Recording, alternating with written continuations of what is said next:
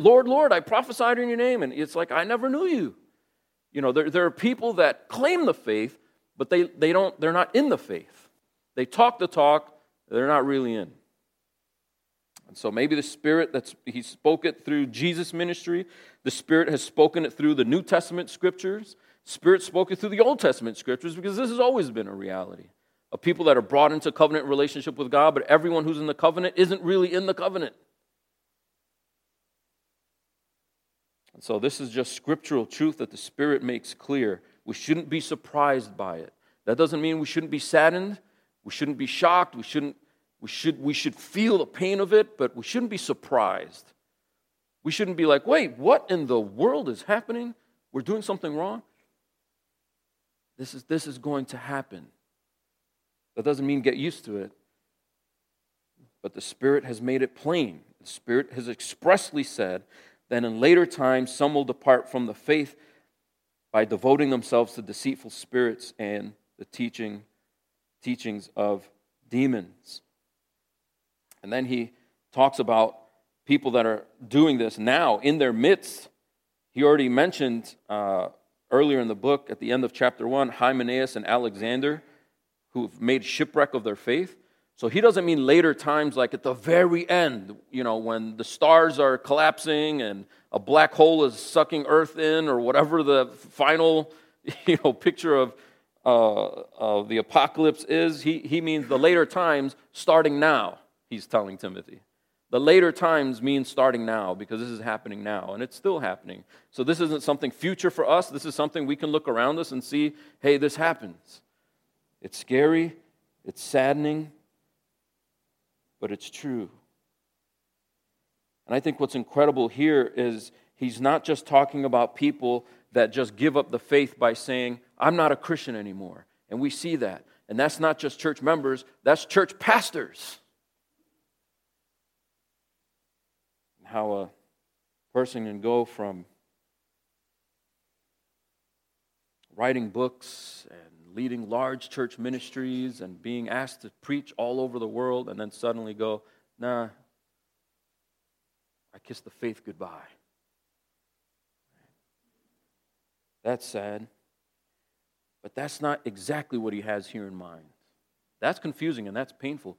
But he's talking about people that left the faith, but they don't think they've left the faith. They think they've upgraded the faith because they add to it. They still believe in God, they just think God forbids marriage. They still believe in God, they just think God forbids certain kinds of foods. And if you want to be as spiritual as I am, that's cool, that's cute, you go to church. But if you want to be as holy as I am, you've got to step up your game and realize the further truth that I'm unpacking for you. Your pastor didn't teach you this. Right? Your elders didn't teach you this. They're not in the know. They don't know. They're still ignorant. But let me tell you this truth about God so he gives a couple examples that are probably happening in their congregation. That there are people that are forbidding marriage and they're requiring abstinence from foods. Like maybe you shouldn't eat meat. Or maybe they're taking Old Testament laws about pork and saying you shouldn't eat it. Look, it says it right there in the Old Testament. And then you got Christians going, oh, oh, is that, is that what it should be? Paul just told the other church, better to be single. Paul's single. Shouldn't marry. Shouldn't do it. It's like, oh, oh, it sounds spiritual. So the fact that it is demonic teaching, what he says in verse 1, deceitful spirits and teaching of demons, they're not drawing pentagrams and cutting off goats' heads and going, what you really need to do to start your devotional life is to start by sacrificing a goat. It's not going to sound demonic it's going to sound scriptural. It's going to sound like it's godly. It's going to sound so holy. I'm, you're, you're at this next level. You don't even eat certain foods.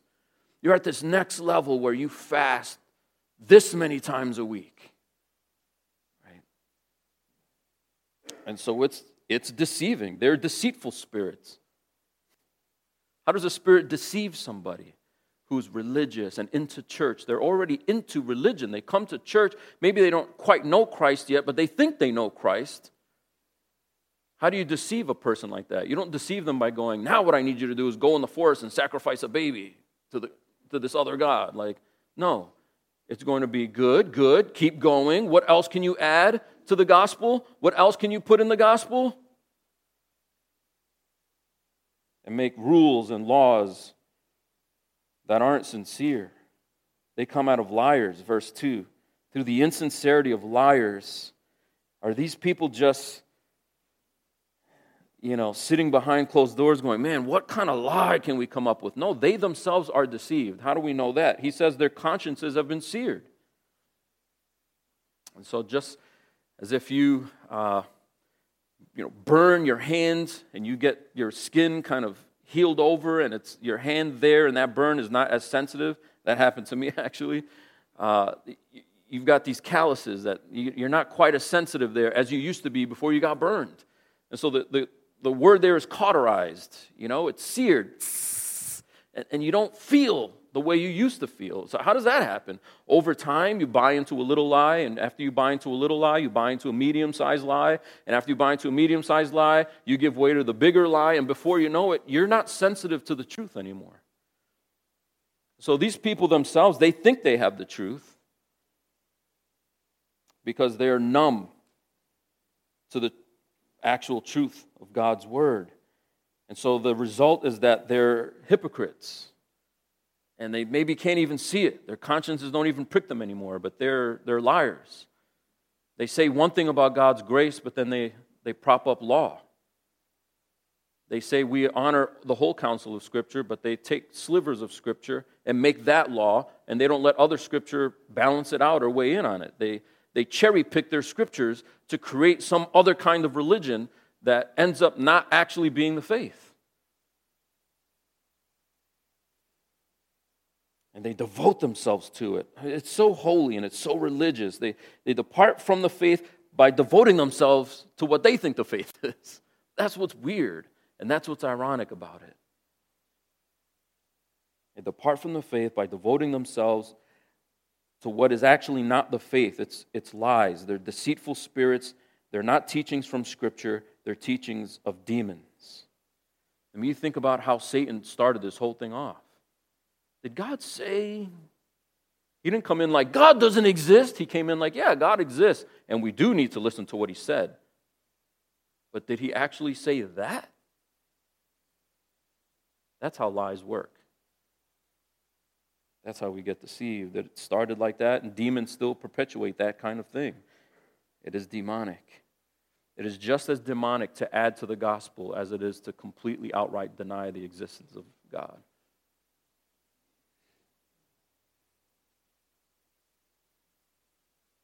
What kind of things did they do? What kind of lies are they? We have two examples here that we can extrapolate from, but he says they forbid marriage and require abstinence from foods, and then Paul wants to quickly correct it. He's just like, those of you that are still in this church in Ephesus, that, that the church where Timothy is, that are still maybe confused by this, let me clear it up for you in terms of the marriage, marriage and abstinence from foods. He says they forbid marriage and require abstinence from foods that God created to be received with thanksgiving by those who believe and know the truth. If you actually have the faith, the verb of faith is believe. So if you believe, if you have the faith, and you actually know the truth, you know that marriage is good. And the reason why you know that marriage is good is because God created it. How can it be wrong to engage in something that God made? He made it. So who are we to say, all right, God, I'm not going to do this, and, and make it as if that's a holy thing? It can never be a holy thing to do something that God Himself has signed, created it, and stamped with His signature and said, this is good. God created foods and not just vegetables and fruits. Meats were eaten in the Old Testament. The strictest books you can think of, Leviticus, it didn't ban all meats for certain kinds, but it banned a lot of things mixed clothing, you know, can't wear linen with wool. Like, there was a lot of weird stuff. You remember that as we walk through Leviticus? What does it all mean? It means be different from the cultures around you. Then you get to the New Testament, Jesus made it clear, the Holy Spirit made it clear to Peter that all unclean foods are declared clean now. All unclean foods are now declared clean. So that means the rules in the Old Testament about certain foods being unclean were temporary and were a picture of something that now is fulfilled that Jesus is here.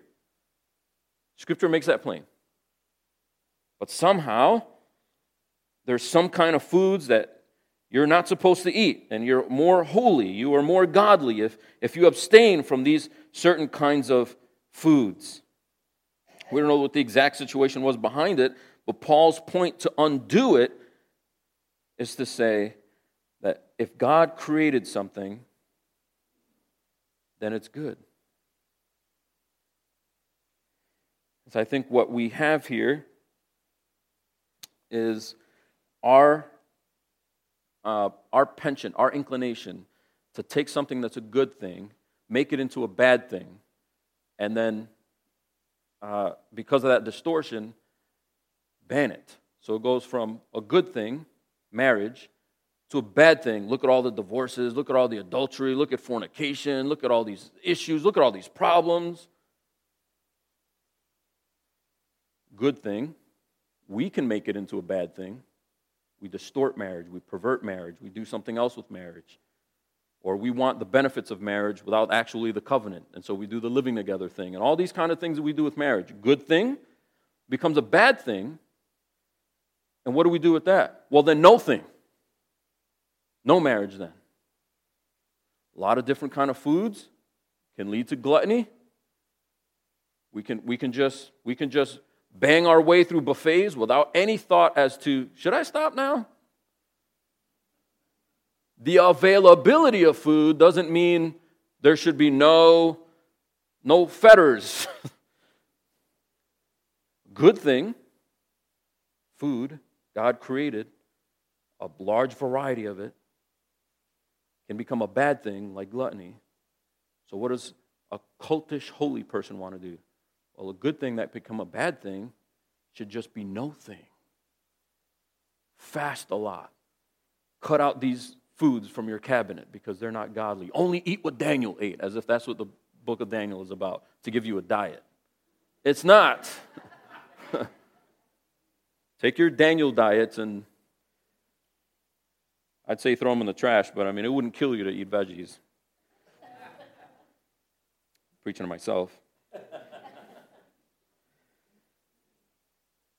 because people take good things and turn them into bad things, Pharisee types will take those good things that can be easily turned into bad things and make them into no things. And so that's why we issued that statement, the issue of clarification on alcohol. Now, some of you here may believe if you put alcohol to your lips, you're in sin. There's just, scripture doesn't really back that up but we recognize that you can take a good thing and easily turn it into a bad thing. I mean, Paul prescribes wine for Timothy. Hey, when your stomach's not feeling well, like a little less water, a little wine there, buddy. He's in no way commending getting drunk. And so our penchant is to take a good thing that is so often turned into a bad thing and make a rule that is extra biblical and say, no thing, or you're going to hell. Guys, that, that's deceitful. That's deceitful. And that's even hard for me to preach, especially the way I grew up. I grew up around alcoholic abuse. I grew up around uh, male figures that will do all kinds of insane things to their own daughters because they drank too much. I don't drink. And the last thing on my mind when my kids turn 21 is to take them go drinking. I'd rather they not. But, but I, I, can't, I can't from Scripture say, Thou shalt not drink. See, that's where I would cross the line. And that would be deceitful to teach my kids that it is evil to drink. It wouldn't be deceitful to show, to show them how out of control it can get. But there's a line there that's crossed. And because that line is so easy to cross and so difficult to discern sometimes, a church can easily start off holding to the gospel and end up becoming a cult because they add rules that aren't really in Scripture. And if it's not in Scripture and we're making it a rule, that's a lie. And Satan wants to use these things to distort the truth, to make our consciences seared toward what is actually true as we continue to build up sort of this false scaffolding around religion by forbidding certain things, requiring other things. And Paul is saying, here's how you know that stuff is not true. Okay? Did God create it? Did God create it? What did He create it for? There's a lot of things that God created that probably shouldn't go in your body. What are you created for? What's the purpose behind it? What does Scripture teach us is the purpose of marriage? What is the purpose of it? So, the first thing you do is did God create this thing? And what did He create it for? The second thing is can you give thanks for it? I mean, if God created it to be a good thing and we enjoy it in the way that He created it to be enjoyed, we should be thankful for it. To use an obvious example, if you are pulling up in front of that house where that lady lives that's not your wife and you're about to go in there and cheat on your spouse, before you get out of your car, can you thank the Lord for the opportunity to have this little fling? Thank you, God, that nobody's looking. Your conscience would have to be really cauterized to thank God for that. Right? So Paul is using thankfulness as a way to discern what actually doesn't make sense. To do something that's a good thing and turn it into a bad thing, if you can't thank God for it, then it's a bad thing. But the reverse is also true. We can't be thankful to God that we're rejecting something that He's given us that's good. Here's something that's good. I, let's, let's give thanks to God for this meal. No, I can't. I can't give thanks to God for this meal. There's pork on it. There's pork on the plate. See, but, but God has said, told Peter, don't call something unclean that I'm calling clean. I'm making it good. Thank me for it. So after lunch today, we're all going to go to Famous Dave's. No. God created it. If God calls it good and God calls it clean, then we should be thankful for it. And what Paul is saying is there are things, that that position of thankfulness helps us discern that we've got things in the right place. We don't want to give thanks to God for our 13th shot, you know. Thank you, God. I can't even think anymore. But, you know, like, you can't be, it, that's hard to thank God when you know you're crossing the line. And so thankfulness puts guardrails there so that we keep good things as good things and we don't turn them into bad things. And it also puts guardrails there so that we don't take things that are oftentimes made into bad things and then just totally ban them from our lives.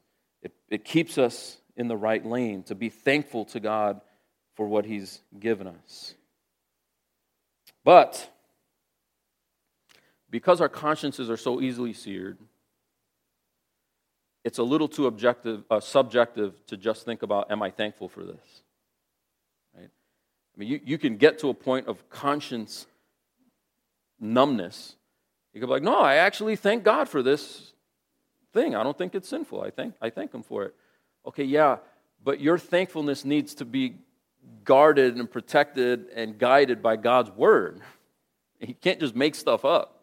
Uh, just because you feel thankful for something, if scripture goes, no, actually God says no, you need to be like, oh, that, that wasn't a godly thankfulness, that was a selfish thankfulness. And the way you know the difference is scripture. And he says as much. He says, verse 4 For everything created by God is good and nothing is to be rejected if it is received with thanksgiving, for it is made holy by the word of God and prayer. And by prayer, there, I think he's returning to that theme of thanksgiving because thankfulness and prayer are tethered so often in Paul's letters. But it's not just prayerful thanks. We're thanking God based on what we know to be true in God's word. God's word is what calls something good. We know God created something and God sees it as good because scripture tells us that. So we need to know God's word. We can't just go by conscience. Your conscience needs to, needs to continually be made sensitive. It's like filing the calluses down so you can feel better again. And that file that you take to your callous conscience is Scripture. So that Scripture teaches your mind how to discern what is right and what is wrong. And it takes the study of the Bible. There's just no way around it. You cannot persevere as a Christian by feelings,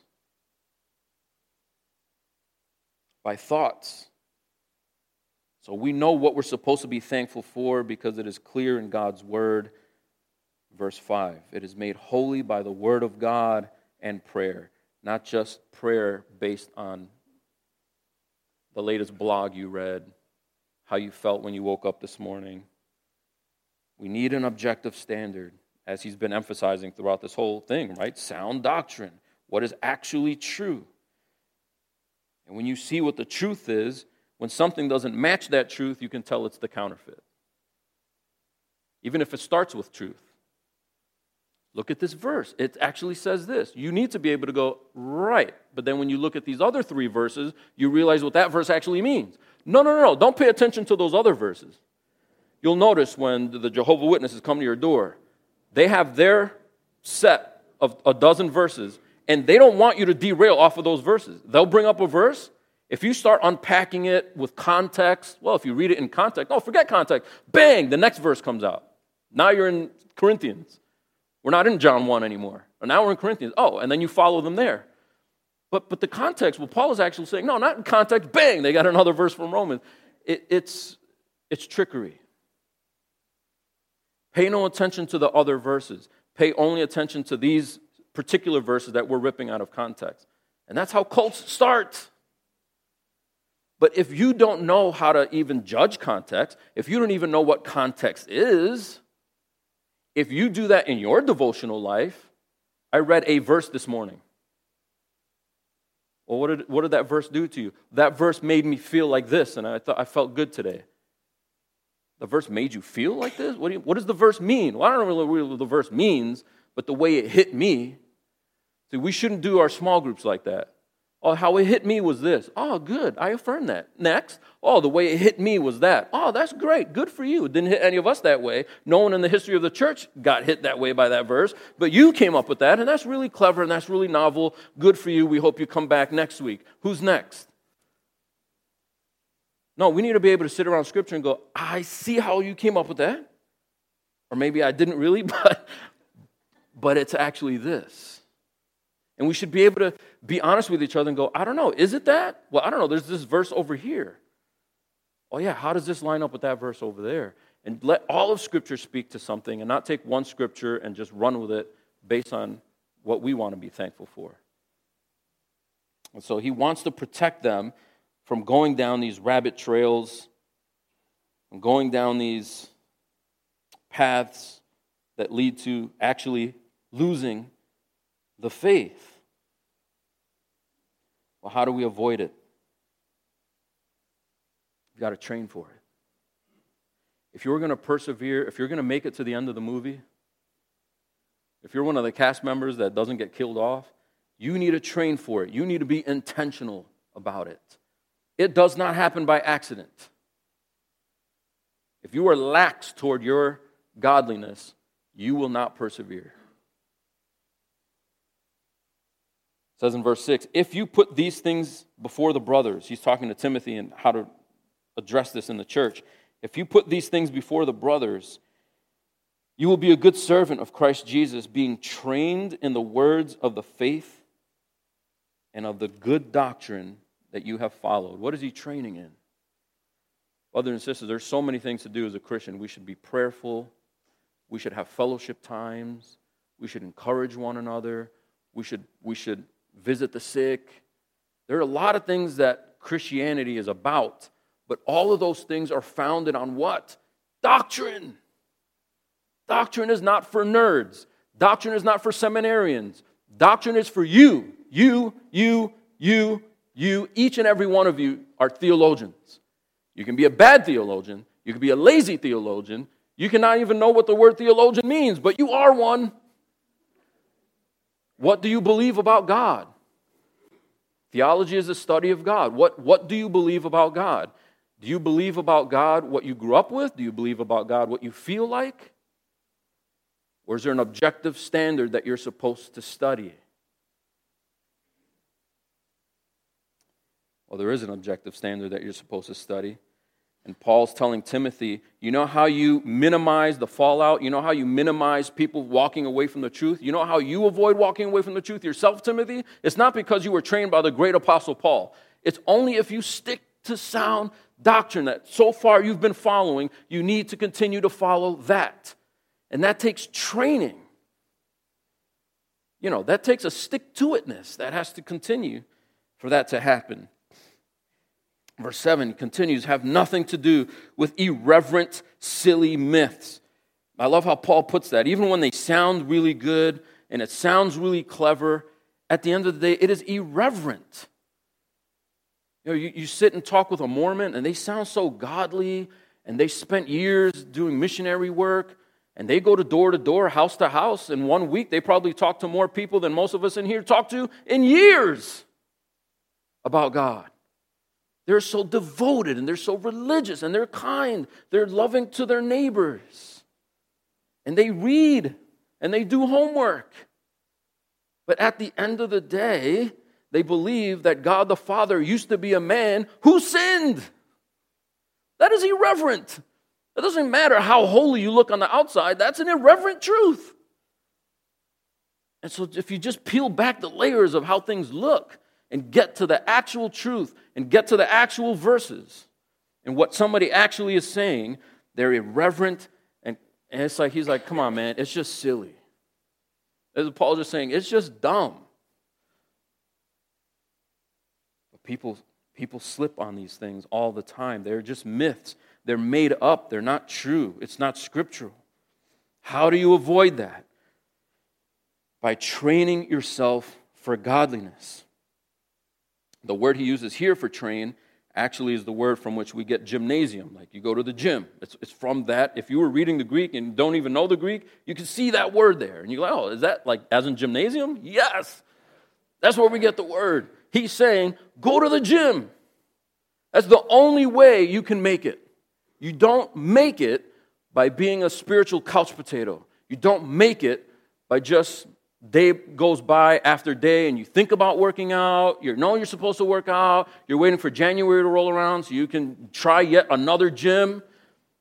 But if you don't get your behind off the couch and into the gym and actually start putting work, it's not going to change anything. And this was true as true now as it was back then. He's saying you've got to put in work because perseverance doesn't come by accident. Train yourself for godliness. Godliness doesn't just come passively, you work for it, you strive at it. Verse 8 For while bodily training is of some value, he's like, that's great. Some of you actually go to the literal gym, and that's cool, but that only has limited value. Godliness is of value in every way. You can think of a lot of benefits to spiritual to physical fitness. A lot of benefits longevity and feeling better, breathing better, eating better, you know, more energy to bop around with your grandkids, whatever. You can come up with all kinds of, and he's saying as many as you can come up with benefits for physical fitness, spiritual fitness is relevant to everything. Spiritual fitness is relevant to your hobby. Spiritual fitness is relevant to your career. Spiritual fitness is relevant to your dating life. Spiritual fitness is relevant to how you play softball. right? That, that we can be like, okay, strike three as just let the person go. Just show some grace. Right? That you can spill and fall in front of everybody and we laugh and we're cool, right? It's not overly competitive. As something as small as softball can be a way to display godliness, can it not? So that if somebody comes that isn't a part of the church and plays softball with us, maybe they can sense this isn't how we normally play softball. Normally we're like yelling at each other and and we're just like, man, what do you say? One more inning? Who cares? right? So godliness plays into everything, and that makes godliness of foremost importance. It takes effort. Bodily training is of some value, But godliness is of value in every way, as it holds promise for the present life and also for the life to come. It's promising for now and it's promising for later. That means every waking moment of your day, godliness is relevant to it. Are you working that out? Now, are you doing that? There, there's so many parallels between gyms and churches. I, I feel like I come up with a new one every week, you know? But, brothers and sisters, I mean, you know, you go to this big box gym or whatever, and there's like bagels, soda machine. They're like, we don't care if you come or don't come, come or don't, whatever. The no judgment zone. They're not going to call you if you're not getting fit. They'll call you if your membership expired and you didn't renew it. They want your money. How many churches are exactly that? Come on in, we're fun. We're not going to tell you you're wrong. Everybody welcome, come as you are and stay as you are. No need to change. You're right, you're right. Oh, yeah, good new interpretation. Never heard of it before. You're right. Everybody's right. Just come on in and do what you want. But then you go to a, a church where it's like, no, there's truth. And we love you, and we want to see what's best for you. But what's best for you is not to snack on Cheetos all day. I'm sorry, they might be tasty, but I want you to turn the bag around and read the actual ingredients. Don't bother me with ingredients, nutrients. I want to just eat what tastes good. I know, that's why you are slovenly and weak. Now, if somebody takes that as judgy, they might leave that gym, but they're never going to get fit. And is a church actually loving people if we just let people believe that they can just snack on Oreo, Oreos all day and get, get to their goals? Obviously not. What kind of church are we going to be? When this church offers opportunities for you to beef up your learning and your understanding, I don't want you to just relegate that to the select few, the upper echelon, the people that are training to be elders. No, that's for you. That's for you. It's for you to learn, it's for you to grow and mature so that you can understand the whole counsel of God in a way that grows you in maturity in Christ. We want you to be fit. And we want you to be serious about spiritual fitness because if not, you will be a statistic. It might not be a lie about forbidding marriage. It might not be a lie about what your diet should look like, but it'll be some lie. It'll be some kind of deceitful scheme, and you will leave the faith. Isn't that what's so attractive sometimes about cults? People that leave a Christian church, an evangelical church, to go to a cult, I feel like oftentimes the testimony is I went to this church and it was rah rah music, bang the drums. Somebody would get up, tell a few jokes, you know, it was like this, this big production, but they weren't real serious about the faith. Then I met these two guys that came to my door. They were 18 years old and they weren't out there messing around with people in the world. They weren't out, you know, they were, they were studying scripture. They knew three times more than I feel like that I knew, and I've been in church forever. I realized, man, we need to get serious. A lot of the things that we let fly in evangelical churches, I wonder if they'd let it fly in Islam. Nope. We sit around in our circles like, Did you pray today? Yeah, I prayed three times this week. That's up from last week. They're like five times a day. Did you face the right direction? Because that didn't count. Now, I'm not saying we should become Islamic. What I'm saying is, I think sometimes what's attractive about cults and other religions is, is this training for godliness that's attractive. And that's something that is godly. God created that. He created in us this, this desire to be engaged and not just sort of passively allow God to do stuff and we're just bumping, you know, in life just day to day, week to week, but that there's movement and there's progress and that we're challenging one another. And that is a good thing. And sometimes the evangelical church doesn't display that, and cults do. They're serious about studying. They're not gathering for pizza. They want to open up the Book of Mormon and read it. So, where are we going to be? It would break my heart if anyone here left this church because we weren't teaching you enough and you went because you realized this other cult place is actually giving meat. Yeah, well, they're sneaking poison in it. We want to make sure we're serious about eating right spiritually, that, that we're working out spiritually because it's of value for everything.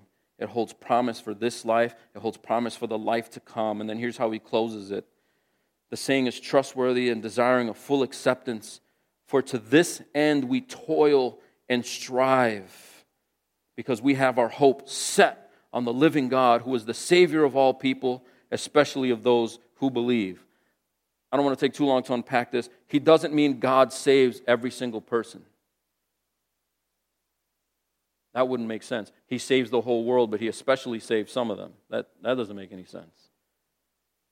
But you remember in the beginning of this book when we talked about God desires all people to come? What people? Kings, servants, blue collar, white collar people, East Coast people, West Coast people, mountain people, people that live in the plains, kinds of people, categories of people, all kinds of people he desires to, to come. And he's the Savior of all big, small, whatever your background, and when he says especially those who believe, well, of course those who believe, but he means specifically what I'm talking about is those who believe. It's not a subset of the other. So he ends with this gospel that is a hope. We have our hope set on the living God. Your hope is not set on some weird rules and silly myths. Your hope is set on the living God, what that living God says is true about himself and about yourself. And we set our hope on him. And He saves us through faith, not through the things that we do. That is awesome. The last thing I want you to leave here with is I guess Pastor's saying, in order for me to be saved, I've got to get to work. That's not what I'm saying. What I'm saying is, if you are saved, you will get to work. And if you're not getting to work, maybe you're not saved, actually. But if you actually believe, then you'll be training for godliness. And some of us will perform at higher speeds and higher rates than others. All of us won't be able to pick up the same weight. All of us won't be able to run the same laps in the same time. But we're improving, we're growing, we're encouraging one another, and we're disallowing laziness. We're encouraging one another that if we really have faith, if God has done this heart change that, we're, that we believe that salvation is. He's taken out the stony heart that doesn't respond to anything, and He's put in a heart of flesh that now actually pumps the blood of grace through my veins so I can actually get up and move. If that's actually happened, I'm going to get up and move. And that means in verse 10,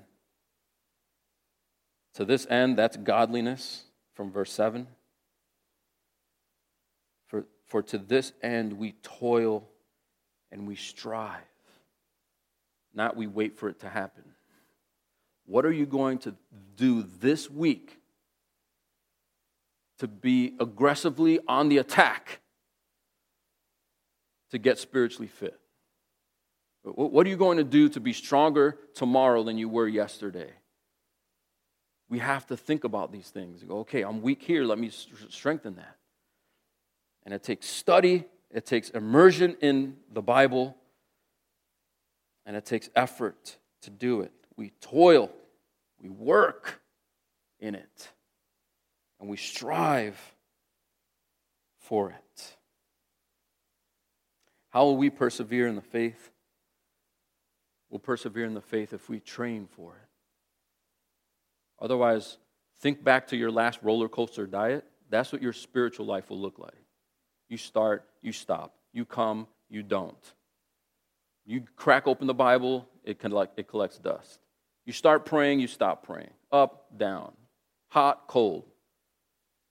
And after a while, your kids are like, okay, he's just on another hot streak. We'll just wait for the cold one to hit. No one's going to take you seriously. You're not a fitness person. You just feel bad when something doesn't fit right. And you look in the mirror and you're like, yeah, you feel bad, so you diet for a couple weeks, and then the thing fits again, and then you're back to eating whatever you want. You don't care about health, right? So you, I know I'm speaking to many of us here with our New Year's resolution diet swings. But that's the parallel that Paul is. You will always be swinging up and down, up and down, and one of those down swings is going to be your last one. Somebody will take you out with a lie. And after a while, those roller coaster up and downs, those swings, start searing your conscience till you can't really feel that bad about being on a downswing anymore. And then you just stay down there. That's dangerous. So get back up. Get back up. Get in there. Study God's word. Toil in it. Strive for it. Because God makes us godly through his salvation. He saves us so that we can pursue Christ. He doesn't save us so that we can be indifferent to Christ. We want to be like him and conform to him, and that takes work through the study of the word and through thankful prayer. Let's do that now. Let's pray. Father, we're grateful.